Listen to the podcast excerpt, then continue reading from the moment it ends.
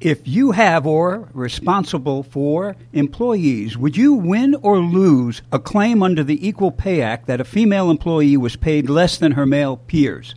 Or a claim from the IRS that a consultant was an employee under the Fair Labor Standards Act? Or a claim from an employee for being fired for going on a Caribbean vacation instead of recovering under the Family Medical Leave Act.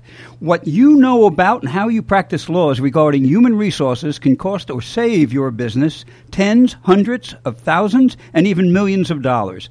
Today's guest, Nicole Mitchell, is a veteran HR professional who will tell us how to initiate good HR governance, potentially saving your organization invaluable time and resources.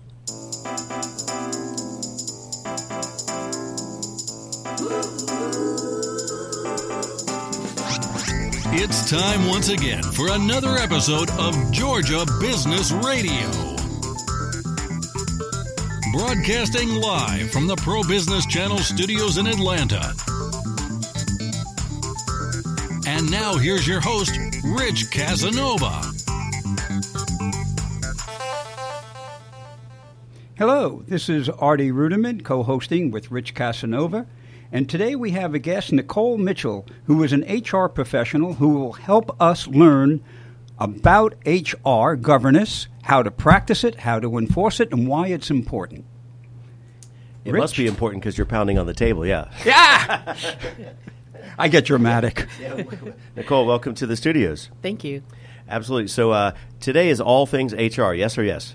Yes and yes. Okay, good. So talk to us about your company and then um, and then big picture on kind of the industry of uh, human resources. A lot of people, uh, maybe some misnomers about that or what you've learned about the industry, but let's start with your company first. So, my company is HR Biz. We are a full service company providing to small and medium sized organizations. And what organizations usually do is try to outsource the things that they're not familiar with, but they're not usually familiar with HR processes. They know about the payroll and they try to outsource the similar to uh, accounting or other legal entities. So they look outside for the expertise, and then what we offer is a custom solution, getting them to understand what the HR needs are and what type of assistance they might need to have. We get special into the what are we doing, how are we doing, what do we need to do, and our goal is to provide you through expertise for our products and our services. Nicole, we all know that hiring new employees is a challenging process. Good employees can make a company more profitable and successful, and unfortunately do otherwise. But uh, guidelines for hiring right employee is only a fraction of HR consultancy. A larger issue can be governance for existing employees. And most small, medium sized businesses do not have active HR enforcing HR policies. This can cause complications quickly because most small and mid sized companies may have initially put an HR policy in place, but rarely enforce and have neglected to keep abreast of new trends and regulations. So companies like HR Biz can provide HR governance on a fractional basis. Can you amplify on that?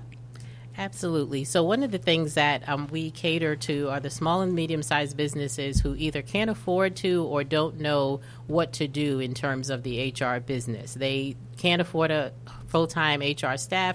They don't need someone sitting in the office 40 hours a week waiting for something to happen. So, what we'll do instead is have a project based approach or a retainer, having HR by your side when you need them to be able to take care of those incidents or, or opportunities that happen.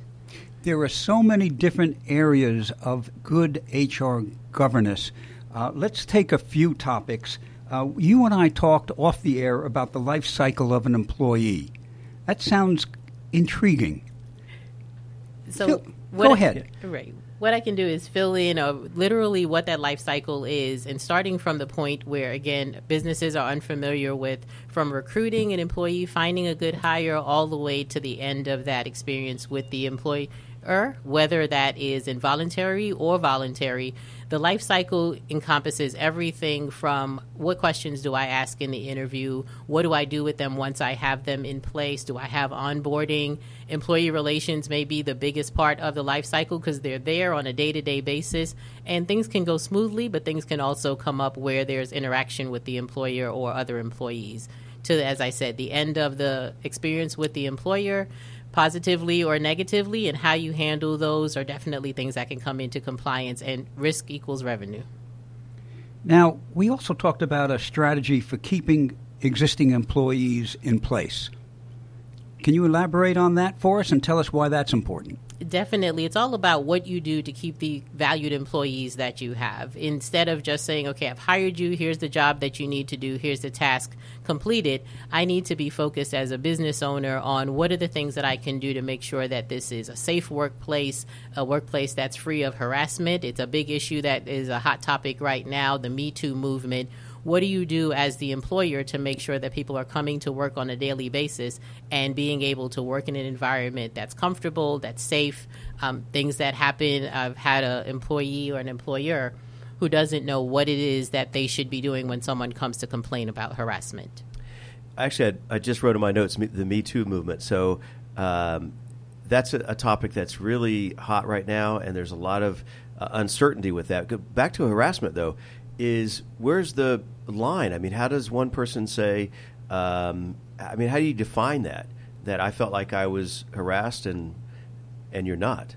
So the key is, as you said, there's a balance there, and what's most important is the fact that there's some type of training that's involved. You're not leaving up to the employee to decide okay. what's the correct thing to do. So on an annual basis, there should be some type of harassment training that goes on with all of the employees, telling them what do you think is harassment and what they should do in those circumstances. So it's defined up front before this before it becomes a situation. Exactly. Right. So everybody knows, everybody on board, and then part of that onboarding process with new employees as well, right? Exactly. It'll start at the onboarding process and then it'll continue annually so that there's no gaps or I thought I interpreted it this way. And also things change. Um, so what might have applied last year was going to change for next year, right? Exactly. Things like the Me Too movement will prompt employees and employers to make sure that what has happened now, I may need to go back and revamp my policies because what came up in a case, maybe someone didn't consider that previously. Right. And I got two quick questions here. Um, so you mentioned small business sized businesses. Where do you, how do you define the threshold be, when they move from SMBs to large or extra large? right? Usually, and, and this is an interesting conversation when it starts with a, a client of, right. you know, where do you fall in the category? And it can be in two ways, whether it's the number of employees or the revenue cycle. Okay, yeah. The revenue is not as easy to, to use because you could be a very successful company and only have 10 people. Especially all the startups of technology. Exactly, right? exactly. So typically that uh, is what, uh, 50 or 500 or 250? I've heard the number 250 employees. That seems like a rather large Right, entity. 250 you're getting into the larger employees and in most of those cases that's someone who has some dedicated HR staff yeah. simply because they have the day-to-day to go on. But the smaller to medium size, they're two people, you know, there's a two people company, sure, yeah. that's a small size Yeah. company, 50 can still be there. One of the other things that comes into play is what are the regulations that you have to be considered. IRS regulations Right. will consider certain things. And if you're solopreneur and claim harassment, then that's a whole other topic. That's a whole you other have some, topic. You have some personality challenges or whatever. yes, then you need HR to talk to yourself. right, exactly. Yeah. So one last question, Artie, before I turn it back to you. So, uh, how does this overlap into customers' interaction? And is that part of the HR wheelhouse, or no? That um, that there's a disruption, or uh, employees weren't trained correctly to interact with uh, customer challenges. That is absolutely the case, and as you see out on social media and the things that Yeah. are happening with, you know, especially customer-based retail and hospitality, Yeah. you again as the owner and the employer have to train the employees Okay. for what's the correct interaction. Some will spend money to send them out to particular trainings, but you are responsible for the action of that employee and whatever they do. Even if you terminate them, that's still your company that committed the offense. Yeah, because the uh, a while back it was Starbucks with their issue, but more recently, I was just reading on LinkedIn today. There was a company up in New York that's literally closing all their locations on Wednesday, tomorrow, Yes. To deal with an issue, right, like that. Yeah, so if you're talking about um, the cosmetics company, Sephora. Yeah, yeah, yeah. Sephora. Okay, yeah. So that was part of the issue that they have. They decided and followed the path of Starbucks to say we need to go in, close the store, and make sure that everyone is aware of what it is that our expectations are. And it's becoming more and more common because you can't just say I talked to the one person. Right. What if it happens in you know another scenario? so not just from a legal perspective, but from a PR or customer standpoint, um, not just perception of reality is they're they're uh, dealing with this um, uh, on a serious basis, and they're taking a proactive approach to it, right? Absolutely. So there's not a case for the employees to be able to say, well, I was never told or I was never informed. And the shutting it down, as you said, from the public relations perspective, is indicating how serious I'm taking this, Yeah. that I'm willing to, you know, lose some revenue to make sure that it still is less than what you may have to pay out in fines on an eventual basis. I, I was going to point that out from personal experience. I don't want to dwell just on the, the negative side. There's very positive sides Yeah. to good HR governance that, that could really make a company So more I'm the bad cop, now you're the good but, cop, yeah. But I, I do want to talk from I, I, I owned a company for 20 years with 100 employees, and you don't have that kind of business for that long and not have issues in HR. Right. And and uh, I had several unfortunate uh, sexual um, harassment issues from senior executives of my company. And the first time, I, I the company was fined pretty heavily, uh, given the time and, and the day. But then we initiated um, the what you had just recommended. Uh, you know, having um, Uh, annual harassment. training. right put that into place, and the second and third time, different employees. Hopefully, uh, Not me, folks. Clearly, they weren't listening in the training. exactly, yeah. but because we did have that in place and did initiate it, the the, the county took a whole different Took that into consideration. Right. yes. So again, I don't want to dwell on that because there are some good things. Let's talk about the trends that are, are currently Yeah. happening. Rich touched upon the, the Me Too, which we know is, is, but there's something else happening too, and that's with the new gig economy, economy that the IRS is kind of looking at that a little bit more carefully, trying to define who is a, a sole entrepreneur and who is an employee. Maybe you can enlighten us on that. So, one of the key things as far as classification is concerned would be whether or not that person should be a contractor or an employee. As you said, FLSA defines that if the person has specific duties, you're commanding them on what is it they do, how they do it, when they go about it. You can't very well say, but they're an independent contractor. The leeway is there for certain um, industries. There are a lot of in IT or other places where your judgment is really the def- the defining factor. But to avoid payroll taxes or avoid overtime for the sake of classifying somebody as a contractor, the IRS and other entities will make sure that there are specific regulations out there. If you don't meet that test, then you're making yourself liable for I considered them as a contractor. I pay them on an invoice, but in actuality, I've commanded all of the things that they do and their job responsibilities. This is an employee that you're treating as a contractor and usually for financial purposes. So And- and- being aware of that is the key. And that varies state to state as well, Absolutely, right? 'Cause yes. I had a company out in California, and uh, you really almost couldn't have a 1099 employee in our case because we were asking them to be at a specific place at a specific time. Exactly. Right. You're And, um, determining their job responsibilities. So what Artie was alluding to is the positive side. So um, talk to us about the. You know, you, you see a lot of these articles or magazines, best places to work, top you know 100 companies to work for. Uh, why you know either mention some of those companies and or what criteria or what makes that environment, what creates that environment, or how can companies um, create that environment? That was probably a, a five uh, rapid fire question there, but No but just- problem, but no that, That whole idea, because What makes that workplace? Yeah, because every company I think would like to achieve that, right? Absolutely. And so I can speak from personal experience. And one of the companies that I worked for did make it in the AJC Best Workplaces Oh, wow. uh, in the small to medium sized category. And all of the things, and as a company owner, and the you know direction comes from the top down, that it was very important to make sure that the employees were taken care of. So benefits is a big thing. What do you Okay. offer as far as benefits are concerned? What do you look for when the employees are giving suggestions and, and providing information, as well as compensation? So sitting down, having performance reviews, they are huge in making a good workplace. You can't really decide what the great workplace is going to be if you don't know what those employees are looking for. So, career development, when I can sit down with an employee and say, We've done your review, here's where you want to go, this is your opportunity for Yeah. advancement.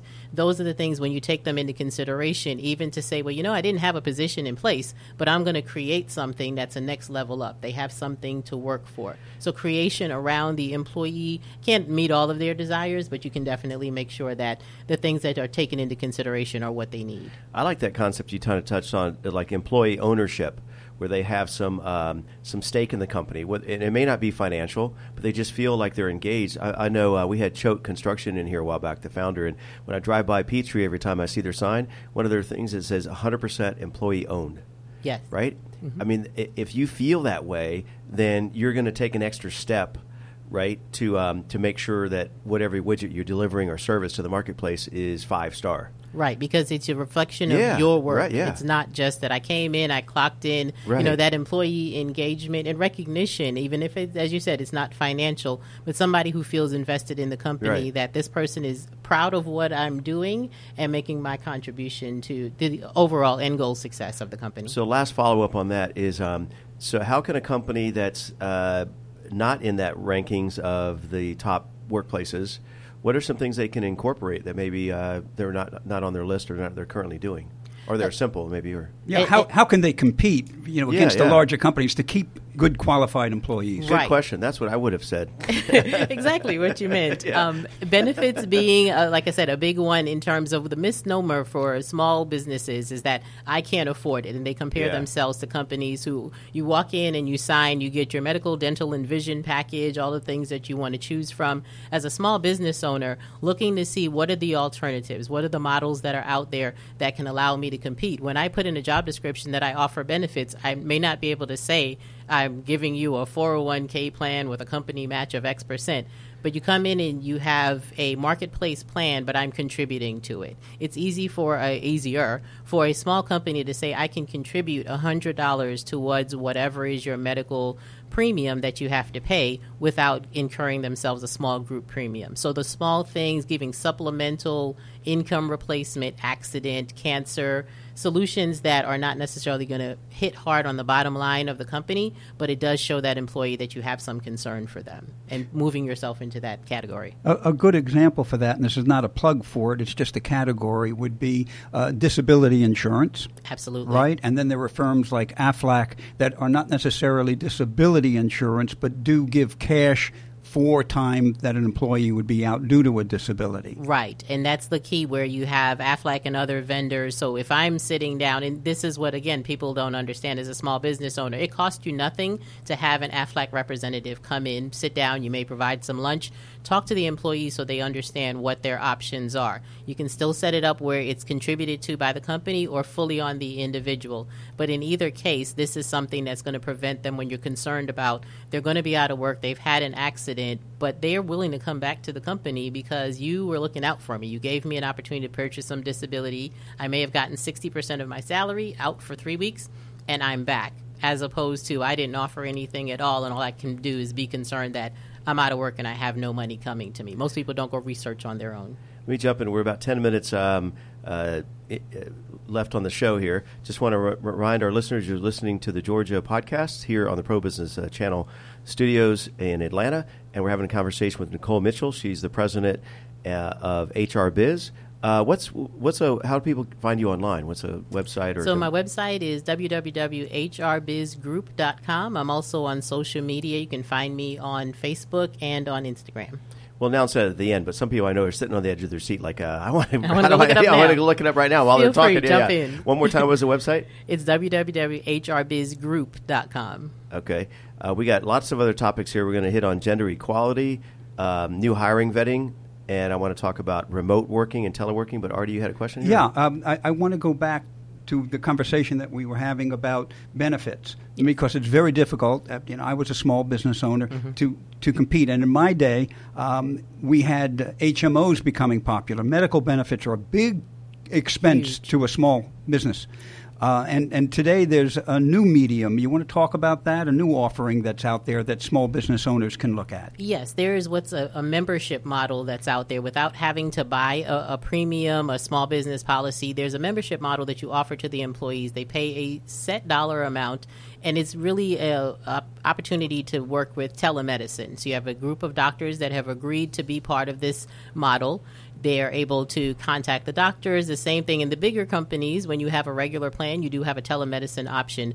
So you have these doctors. You can go to them if, it, for some reason, you do need to go into a urgent care or there's some other situation. You can have that. But this gives you an opportunity to, at a much lower Yeah. cost, pay the dollar amount. You know what your dollar cost is going to be and that membership model will continue and allow you you can also layer that on with other plans so the membership model will cover certain things and then if you needed to have extended hospitalization or surgery coverage that's an opportunity to you as well. I like that. That offering is a membership model because it's something an employee can act on more qu- quickly Correct. and without the scheduling and uh, that kind of thing, right?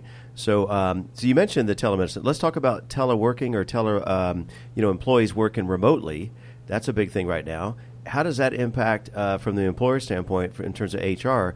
It reduces their cost, management, or resources. I mean, is that a good thing, or is there are there different challenges? Because now you've got an employee off site that's representing your brand, not really interacting with um, uh, employees. Right. So a lot of it depends on the industry, whether or not that's something that's going to be a fit for the industry, Yeah. how independently that person can work. Sometimes customer service, again, it's a great space saver because yeah. you don't need to set up the equipment in house, have cubicles, you know, computers and all that, but you But do need to find a way to yeah. manage it. Yeah, I mean, assuming that that fits for that business model, um, that can just in terms of numbers, if you have hundred people working remotely, that's uh, it, it reduces your liability of possible harassment or issues, or whatever, right, in the workplace. It does. Uh, the balance is, though, again, like you said, when you're talking with employees, you have to have some, is with customers, excuse me, you have to have some very Yeah. serious and strict training because you're not there. There's nobody to oversee it. There are times, there are systems where you can listen in on yeah, calls. yeah. If you don't have that capability, then that's something You else that, in- in that can be a challenge. trouble, yeah, Right. shutting exactly. down your phone lines for for the day. Yeah, Right.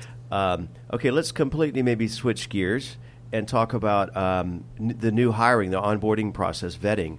You know, are there challenges or red flags or um, or tips you can give when you're bringing on a new person? Absolutely, and it starts as far as back as the interviewing process, and that's one of the things where you know you can really bring value to a company by making sure that you're doing that process in a compliant manner and an effective, cost effective. So as you start out the process with vetting the employees, where you're posting even is it creative. I've had Yeah. someone who they shared that you know yes I, I'm having trouble with my employees, but I'm I'm recruiting from Craigslist.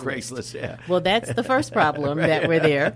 Um, but we don't understand that you can set a budget on Indeed. You can say Right, right. how much I'm going to spend per day Right. for this ad, and I'm not at the mercy of I have to go find you know three hundred and fifty dollars to post this ad for a certain number of days. So, for example, in my case, where I work with an employer that wants to say, okay, I've got to go out and find employees. I don't have the time to do it, and I don't know where to go with it. We sign a contract, we go on a project based and say, for the number of employees that you're looking to find, I'm going to take that off your hands. We're going to post it.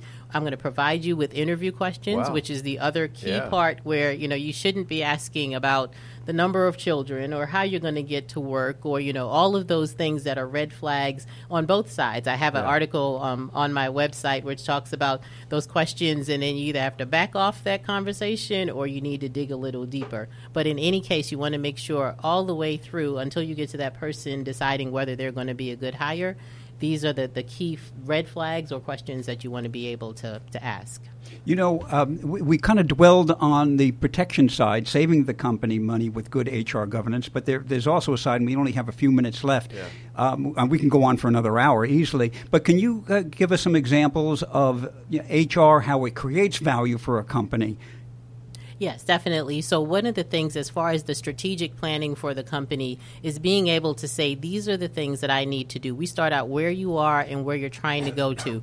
What's the best payroll process to put in place? Do you need to make sure that there's a system that you can afford and is also going to be effective to you? Layering on those things. You add the value to the company by being cost effective but also being proactive. I want to know what I'm going to be doing in 5 years from now. How many employees do I need to have in order for my company to be successful?